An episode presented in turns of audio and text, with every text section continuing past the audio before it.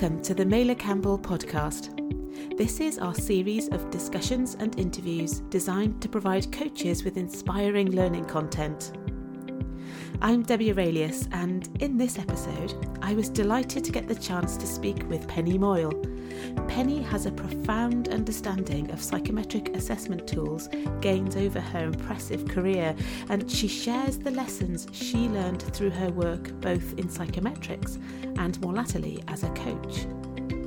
If you're completely new to the world of psychometric assessments, listen in for Penny's sage advice on how you can get started from scratch and start to build assessments into your coaching practice. So let's listen to the conversation. I'm delighted to have the opportunity to speak with Penny today. Penny, welcome to the podcast. Hi, Debbie. Hi. Penny is a business psychologist and her early career as a researcher in the Department of Experimental Psychology in Oxford University shaped her later professional practice. She's the former CEO of OPP Limited, which is now the Myers Briggs Company, and she holds a doctorate in experimental psychology. Penny's work with Myers Briggs type indicator has been particularly impactful, and it includes a robust and academically grounded defense against some of the vocal but often misguided critics of MBTI. Penny also has deep expertise in a range of other psychometrics, and some of her favourites are FIRO-B, TKI, CPI, NEO, and 16PF.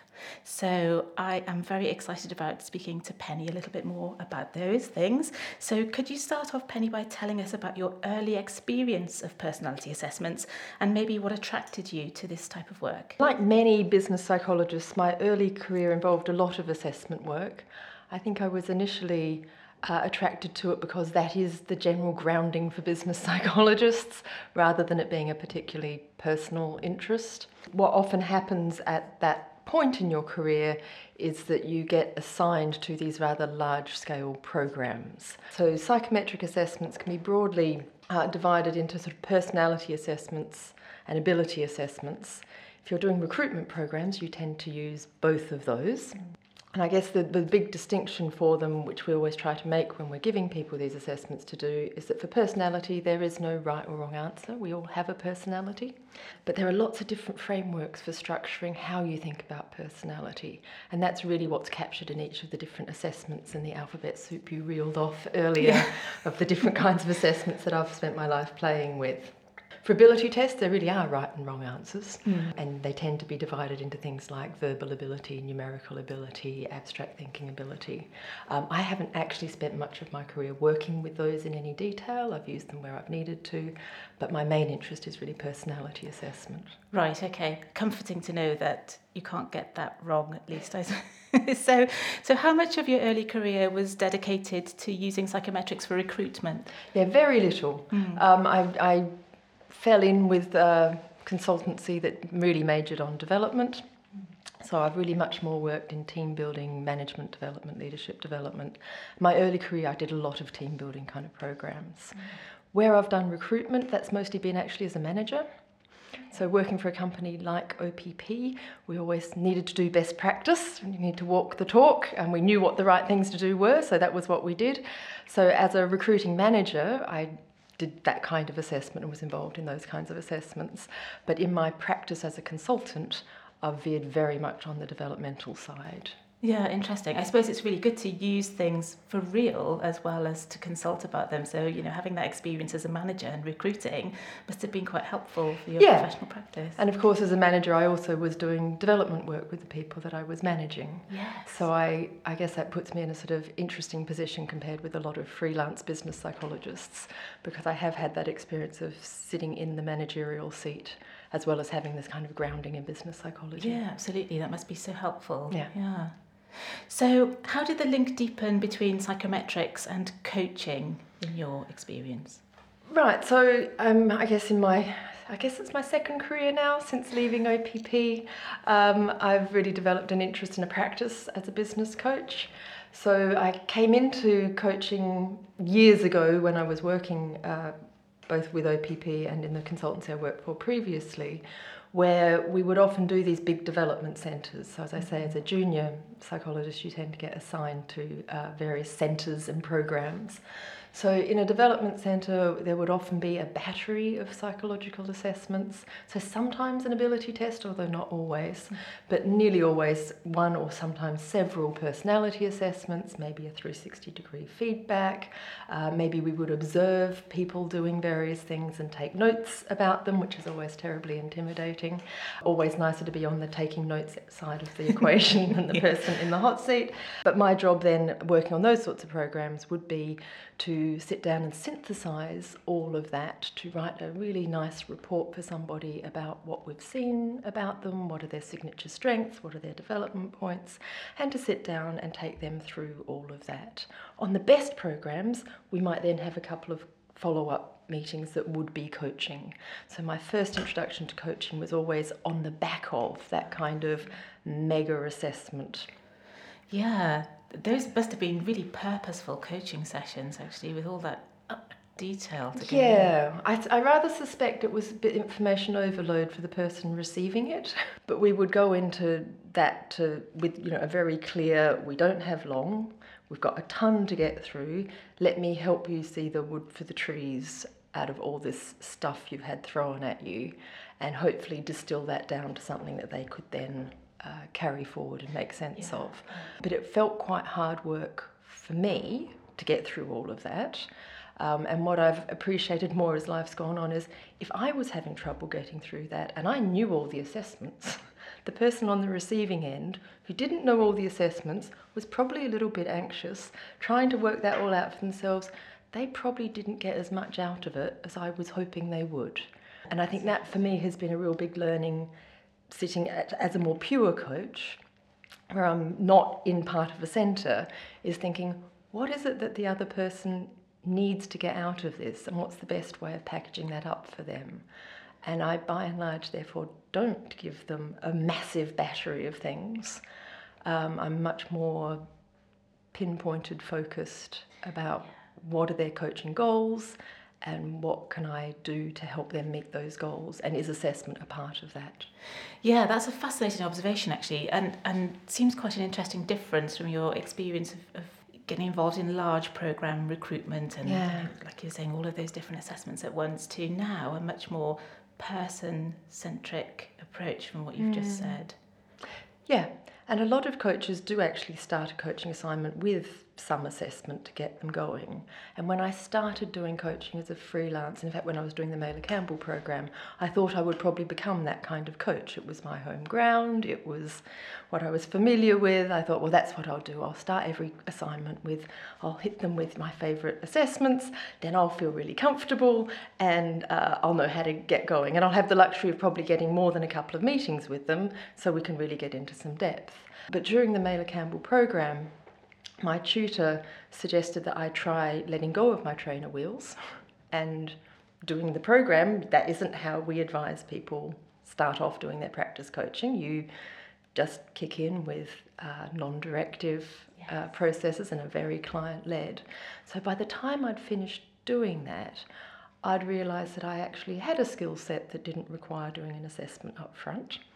And that was quite odd at first and liberating by the end of it. Um, so now in my my professional practice, I am much more thoughtful about when to bring in assessment and when actually that's not the thing that's going to most help them meet their coaching goals. Right. Yeah, that, that's so interesting. So you you've talked about lots of different kinds of assessments and yeah. how you listed quite a few at the beginning. Yeah. How do you choose which you will deploy, bearing in mind that you're now a lot more selective about the, the tools that you use? Yeah, so it really does depend on what they've said are their coaching goals. So when people uh, come up with things like well, I just don't know what people think of me. Um, I'm trying to work out what my strengths are. Those are little, I wouldn't say alarm bells, but they're little bells for me to mm-hmm. think, okay, well, what might be helpful?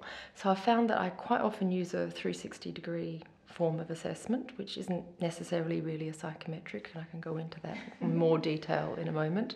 And then I will quite often use the Myers Briggs type indicator. It's partly because it is my favourite. It's the one I am most familiar with, and I can uh, make it work in ways that I am, can't make other assessments work right. as well. But uh, for me, it's a great starting point. It has really positive language, so if people are a bit anxious, that helps kind of cut through that anxiety. At step one level, it's a nice simple framework that people can grasp and run with and use quite immediately. If they want more depth, I can go to step two and take them to more depth. If they don't want more depth, I don't need to overwhelm them with 20 factors of different detail that, that may not be actually what they're wanting. The other brilliant thing about the Myers Briggs is there are lots of resources available for the end user as well as for the practitioner. So, depending on what their need might be, if it's having uh, you know more impactful communication, then I'd choose one resource off the back of that. If it's about managing conflict, I'd pick a different resource. If it's about managing stress, I would pick a different resource. So I have all those options if I use Myers Briggs as a foundation.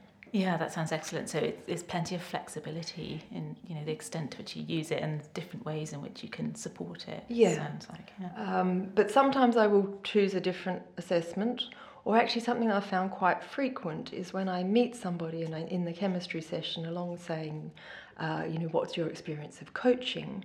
I might also add, what's your experience of psychometrics? Have you ever done any personality assessments? Because that's kind of interesting to me, but it's also a quite useful icebreaker to get a sense of where they are um, on these things.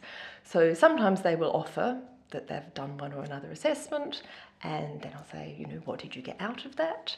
Uh, if they can remember, then that gives us something useful to work on and probably weighs me in the direction of they might not need to do another assessment here because they have something that was useful to them before. Quite often, when they understand my background, they pull out a file and say, Yes, I've done lots of these before. Here are the reports that I've done before. Never made any sense to me, or I've forgotten what it was, or uh, maybe you can help me get more sense out of this. So I have found myself not infrequently picking up on the back of someone else's assessments to then work with my coachee to work out what they can carry forward from that usefully. So that's a quite an interesting thing, and that's yeah. taken me into working with assessments that I was less familiar with before, some of which I'm qualified in, uh, some of which I'm not, and I just use my sort of general knowledge of the area. But that's kind of an interesting way to approach it. But yeah. I'd much rather do that than make my coachee take another set of questionnaires. Yeah, if they've right. already been through that. No one enjoys filling out the questionnaires. You know, that's not the fun part. That's true. And in my industry, we talk about um, questionnaire fatigue. Yeah. And sometimes that will be, you know, that will have been really well done and, and sort of not unlike the sorts of assessments I used to do. Yeah. Um, and a really thoughtful report that, you know, is combining and synthesizing lots of different assessments. But for whatever reason, the organisation sort of stopped there. You know, that was the development we're offering you, was we're getting you to look in a really detailed mirror and find out about yourself off you go. and, yeah. and yeah. people sort of don't get as much out of that as I think the company expects them to. That's a really interesting observation. Yeah. yeah I think that's been my experience too. So yeah, so that I think that's really guided me as a, as sort of as a practicing coach. Mm. Is I don't want to stay in that mode. I want to make sure that the, the person I'm working with gets what they need. If that harks back to previous assessments, it does. If it means doing an assessment because some people have never done any and they're kind of curious. Mm. so that that might be another reason that I would do an assessment. Or it might be that they come in talking about things that actually I think I might have in my head a framework of personality as I'm talking with them. Mm. but that doesn't mean I necessarily have them do an assessment or talk about that particularly with them. But it might be something that guides my thoughts about what's going on for them. So, an example there, just to be sort of less mystical about it, mm-hmm.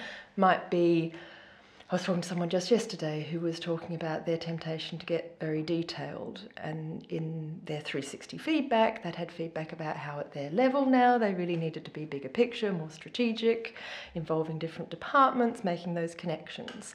So, in terms of Myers Briggs, I'm thinking sensing intuition.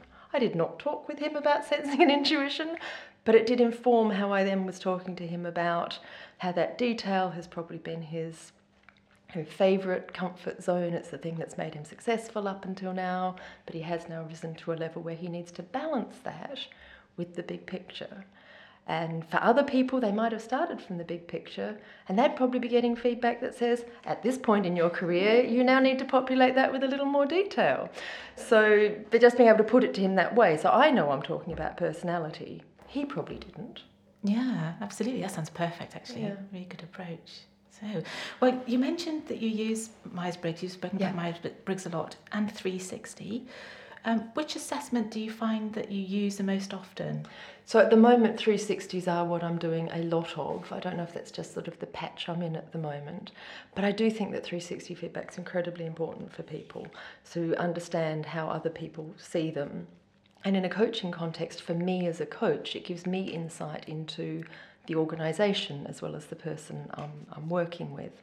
So I, uh, I do a lot of that these days.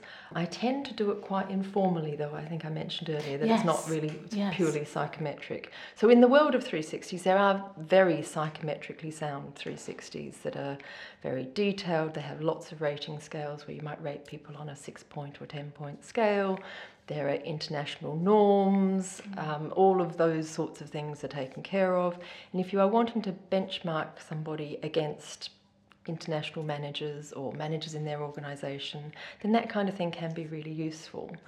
Personally, I used to have to complete those quite often on people as a manager, and I found them quite tedious because there's just lots of questions.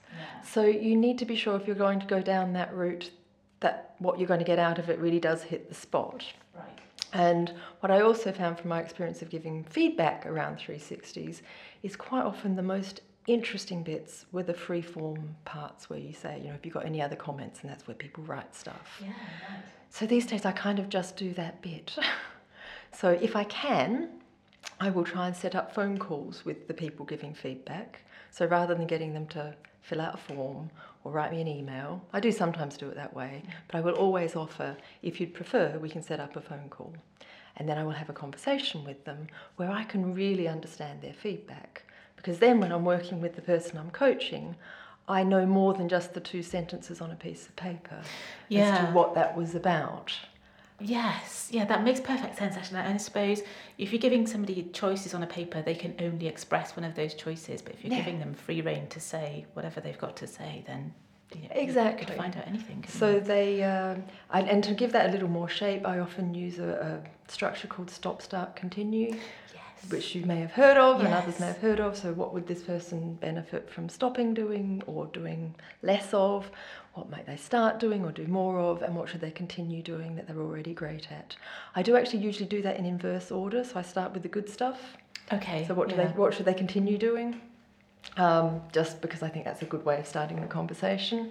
But it's essentially giving a structure, and it makes sure I get some positives as well as some developmental points there.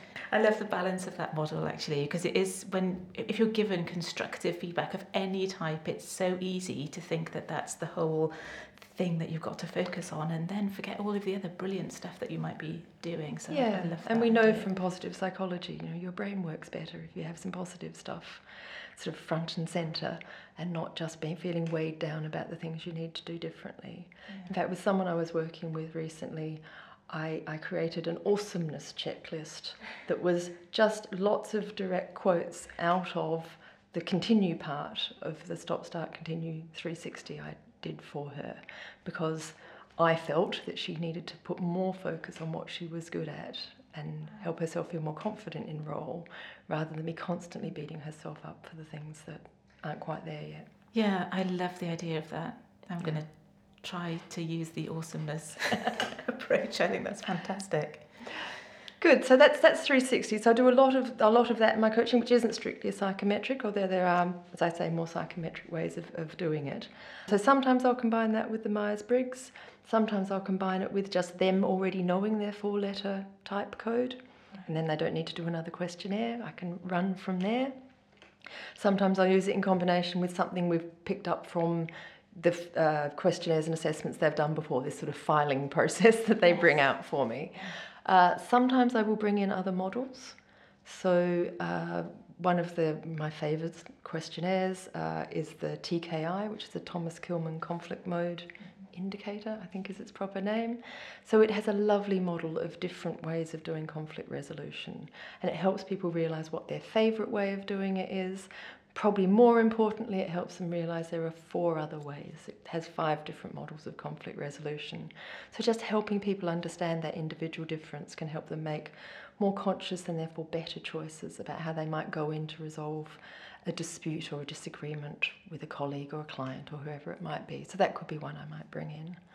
Um, or another time I might bring in the FIRO-B, again, another of my favourites.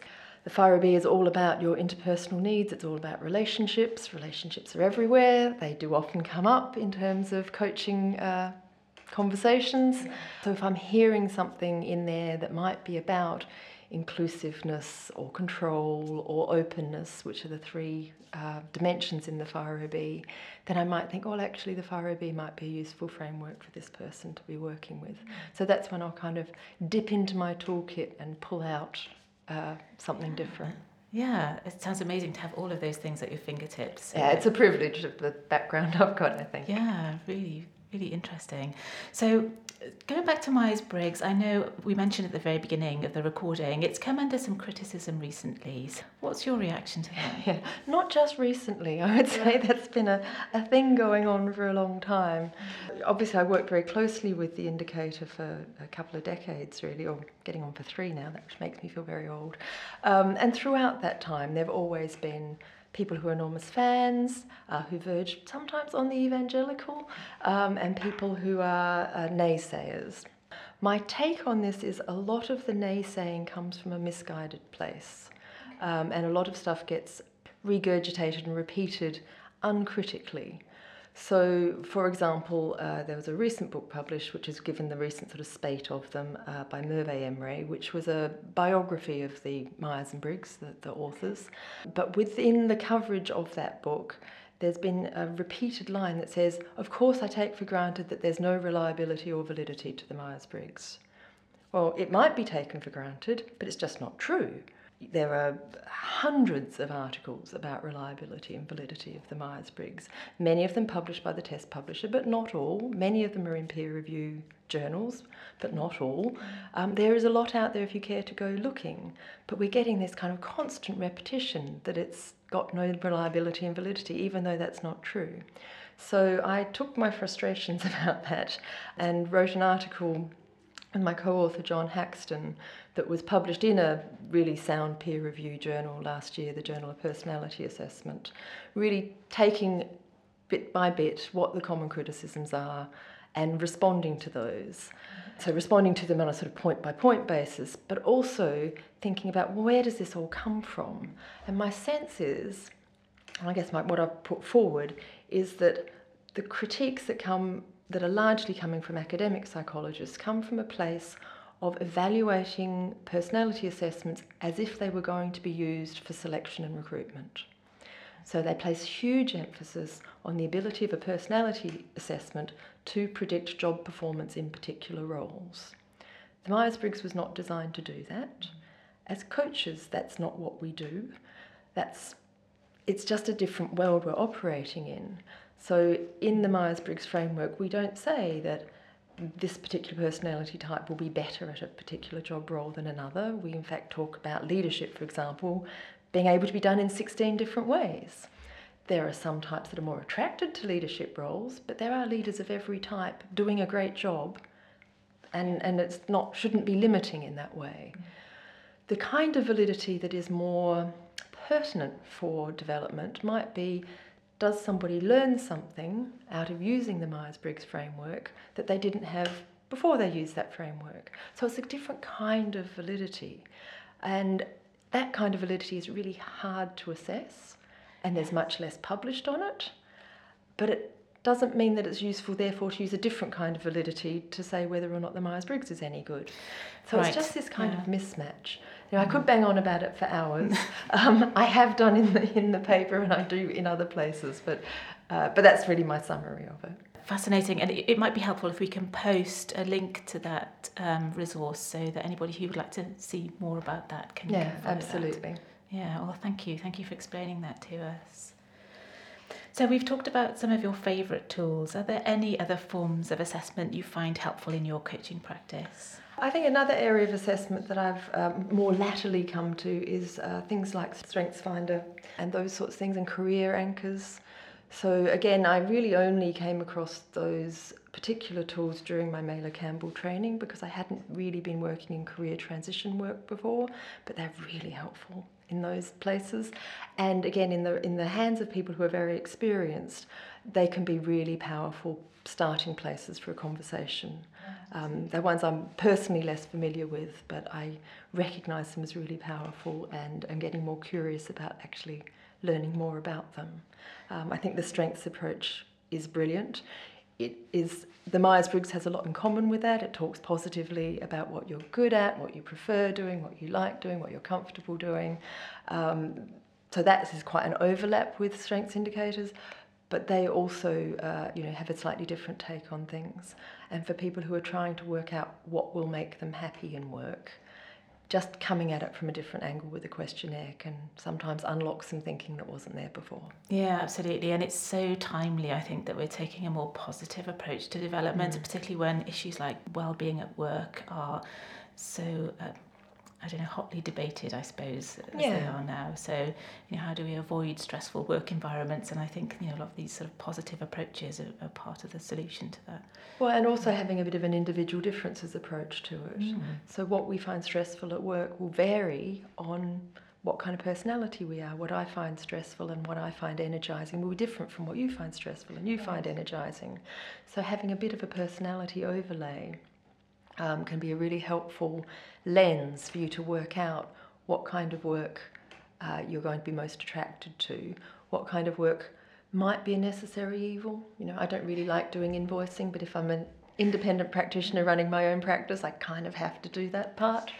But it's a necessary part of the, the thing. It's not what I enjoy doing. I wouldn't be a great accountant. That just wouldn't be a good job for me to go into. So it's pertinent to really think of positive psychology that way too. And if we come back to the strengths, if you find yourself in a job where you don't get to use your strengths, that will be stressful for you. Right. So it's a really interesting way of thinking about the stress and well-being agenda. Yeah, that's a very helpful way of thinking about it actually. Yeah. Well, what would your advice be to a newly qualified coach who would quite like to build psychometrics into their repertoire of skills? Yeah, it's a question people ask me a lot actually. So I'd recommend getting qualified in an assessment. In terms of choosing which assessment, I'd really look at the sort of training they offer. Um, having something that has a, a, good amount of training, it might cost you a little more, but you will learn a whole lot more than if you go for something that perhaps its its key selling point is that you don't need training or you can get it for free. So the one I have most experience of, of course, is the Myers Briggs training. It is excellent. It is quite long compared with some others, but it gives you great grounding in not just that assessment, but also in how to give feedback and the other skills you might want to think about for interpretation of results. There are a couple of others that also are in that sort of Jungian typology category that also have good training and cover the same kinds of things. So one is Type Coach and another is Lumina Spark. They are kind of new kids on the block, but also really interesting. What's common to all of those is they have some really great resources that come with the assessment. Right. So for me, particularly in coaching, part of my choice is not just can I get the right results or useful results from the questionnaire and is there a report, but it's what else is there that can be really helpful for my coaching client to take away. And each of those uh, brands that I've just mentioned come with quite a lot of resources that you can then refer people to for self-directed learning after Great. you've left the coaching room. So for me that's a part of the package and actually getting that whole package it's a, a good assessment with reliability and validity and all that good stuff summed up in a technical manual. If there isn't a technical manual I would say be very wary that there isn't actually that depth of research. So you want a good assessment but you also want to know that you're going to have good resources that you can dip into that will be helpful for your client. And you really want one that has good training. that is going to give you that grounding. Because if you haven't done this kind of work before, that training will be invaluable. Yeah, okay, absolutely. That sounds like a really sensible approach um, to, to selecting something. So, yeah.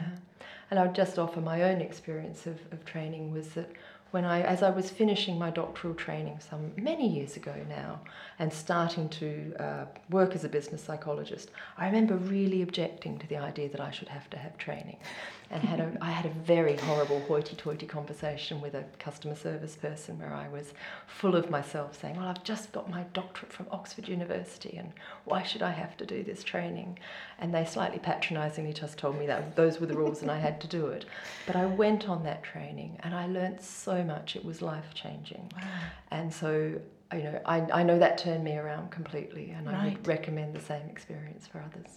Yeah, a life changing experience sounds ideal. Yeah. actually. I would also talk to your network, find out what other people are using, people who are doing similar kinds of coaching in a similar domain to where you're planning to work or where you are working, find out what you know other practitioners are using.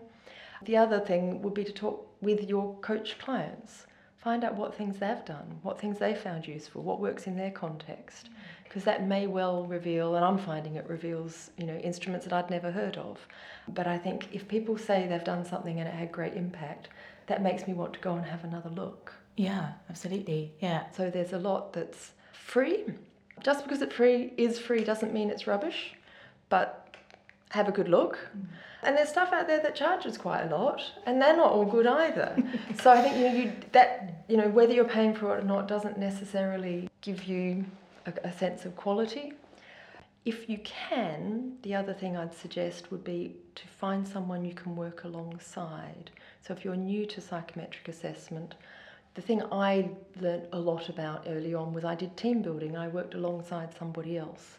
Somebody else was more qualified and more experienced than I was, and I learnt enormous amounts watching them and how they did interpretation of the different questionnaires and how they responded to questions about that. So if you can find an environment where you can work alongside somebody rather than just doing the course and then going in cold, I would absolutely recommend that. And I'd also recommend just sticking with one assessment for a little while until you're really comfortable with that. Okay. And then perhaps building on that. And that's the other reason to choose an assessment at the beginning that has lots of different kinds of applications because you will feel less need to go and grab something else if you've got a tool that you can use for, you know, communication and leadership and stress and whatever. Yeah, yeah, that makes perfect sense. Yeah. Yeah. Well, that's been absolutely fascinating. I've so enjoyed talking to you about this subject. It's been amazing. Thank you. Good, I'm glad to be of help.